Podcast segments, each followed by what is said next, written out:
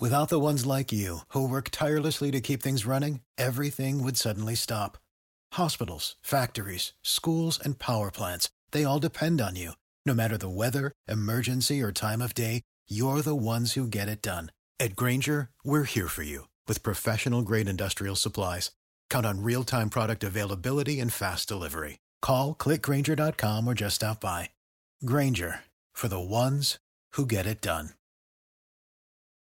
It is Tuesday, October 17th. Hello, I'm Ashley Rowe. Mostly clear skies tonight. It's going to be a chilly one, though, with lows in the 40s. Tomorrow will be beautiful. Lots of sunshine. A great day to spend some time outside. A high of 73 degrees.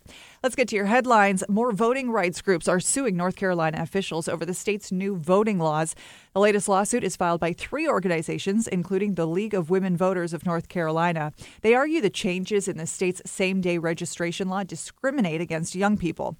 Lawmakers in favor of this new elections law have said the new law is meant to boost confidence in elections. A Wilson County mother and her boyfriend have been charged in their 5-month-old child's death. Arrest warrants accuse Alyssa Kucharski of suffocating the baby last month. Her boyfriend is accused of helping conceal the baby's death.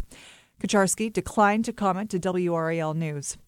New cases of monkeypox were reported in North Carolina, and state health officials are encouraging people at high risk for mpox to get vaccinated. According to the state DHHS, 2 cases of mpox were reported in September and October, and mpox virus was detected in 1 out of 12 wastewater monitoring sites. And WRAL News spoke with the man arrested and charged for speeding along a Durham parade route over the weekend. Jerry Brooks was arrested and charged over the incident, which took place during the Hillside Homecoming Parade, endangering a dance group. Brooks told WRAL News he was just trying to make it home and did not want to say any more.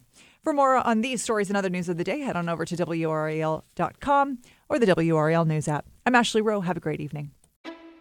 Hey, I'm Tim Donnelly from 99.9 The Fan. And I'm Brian Murphy from WRAL News. Sports betting is finally legal in North Carolina.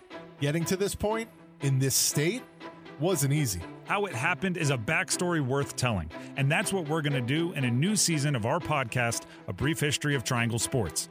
The podcast is out now. Follow A Brief History of Triangle Sports on Apple Podcasts, Spotify, or wherever you get your podcasts, or on YouTube. Without the ones like you, who work tirelessly to keep things running, everything would suddenly stop. Hospitals, factories, schools, and power plants, they all depend on you.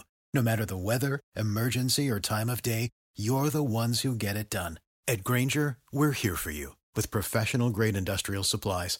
Count on real-time product availability and fast delivery. Call, clickgrainger.com, or just stop by. Grainger, for the ones who get it done.